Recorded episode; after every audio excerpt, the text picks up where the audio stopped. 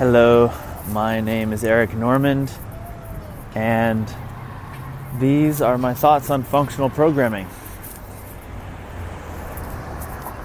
So, the thought I was having was about composability and algebraic properties.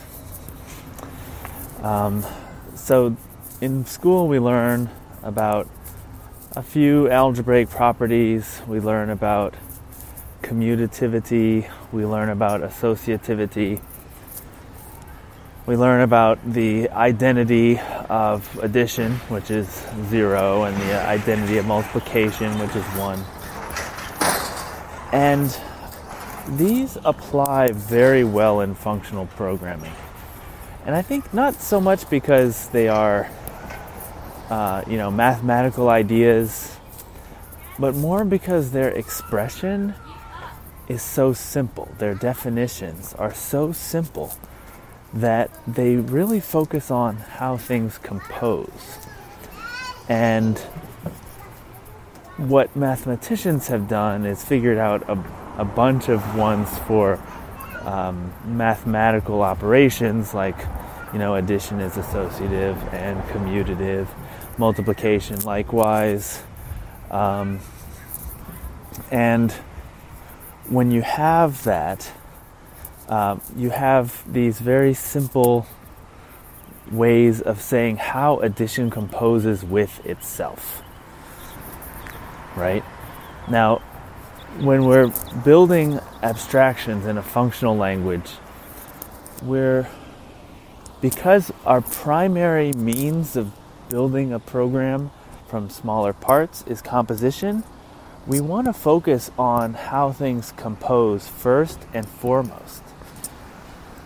And so I believe it's important to define up front what com- how things compose before you implement the thing. So what do I mean by that? Uh, I would say that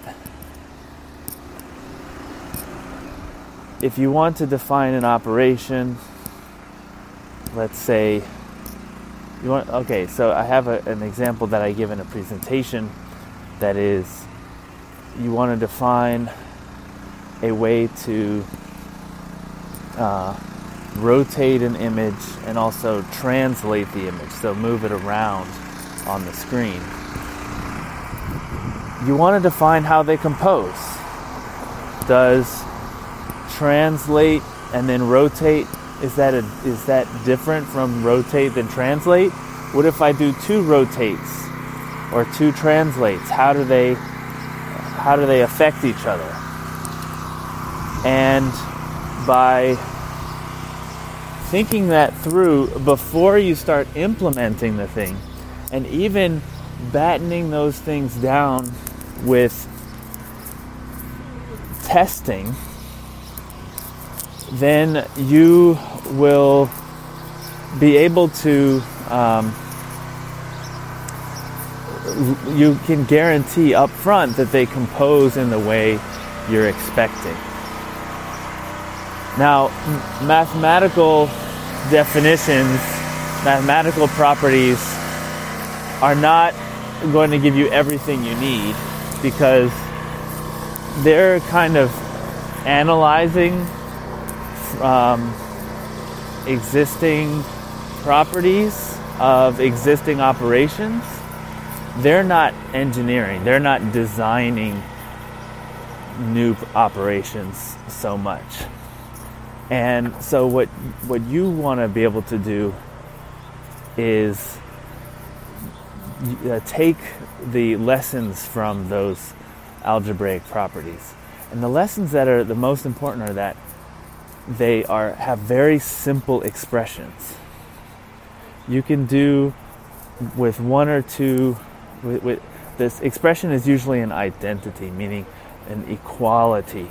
So you say rotate then translate is equal to translate and then rotate. Right? Or you say for idempotence a or f of a is equal to f of f of a. right? So you're saying how it composes with itself, with you know multiple multiple um, invocations of the same operation. And what this lets you do is because these are simple ones, but you can define new ones because there's no algebraic property um, that there's there's few algebraic properties that relate to. So there's like the reverse or the inverse, something like that. Oh, got to cross the street. But there there aren't as many as you would want. But what's important is that it's simple, that it's a very short expression, and that it defines how things work. So, you know, the other thing that you can play a little bit looser with is the notion of equality. Um, because very often, um, uh, in, in software, we use an if statement uh, to reduce the scope of when something is applicable. So, what do I mean by that? Um, so, in in general, um, adding an item, a key value pair, to a hash map is not commutative. So the assoc operation in Clojure is not commutative because if you add the same key, so if you add the key A with the value 1 and then you add the key A with the value 2, the 2 will overwrite the 1. So the order matters. Whichever one comes second, that's the one that gets kept. So they're not strictly equal. But you can say, well, I know in, in general that's true. I don't, it's not commutative. But in this particular case, I know that I'm never going to collide keys. right? You can you can make that assertion. It's kind of like a runtime assertion that in this case I will never collide keys. And so then it becomes commutative again because if you never collide keys, you never have that overwrite situation. And then again, it doesn't matter what order you put stuff in. Now, another thing you can do is you can say, it they might not be equal, but they're still both valid. They're still both correct. Right? So if I do A1 and then I do A2, so the result is A2 is stored in that map. I could say that's that's a valid result. Um, but also I could say A1 was a valid result as well.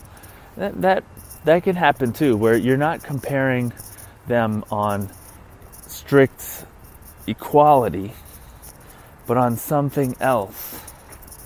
Like they're, they're, there's no contradiction. They're both equivalent. Um, so, like for instance, the timestamp. Sometimes you don't care about the exact timestamp. You just want to know that it's after a previous one, right? So that's a, a, a way of saying it's consistent, it's valid. They don't have to be equal.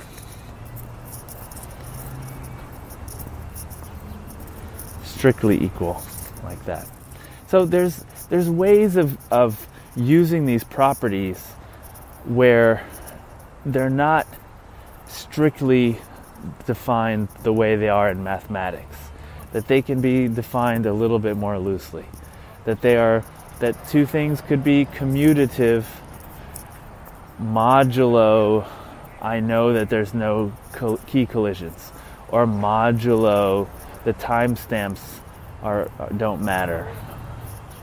Or modulo, they are uh, they're both consistent.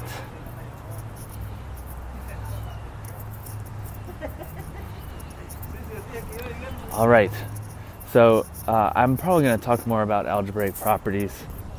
I just wanted to get that idea quickly out there. Thank you so much. Hit subscribe, and I'll see you later. Bye.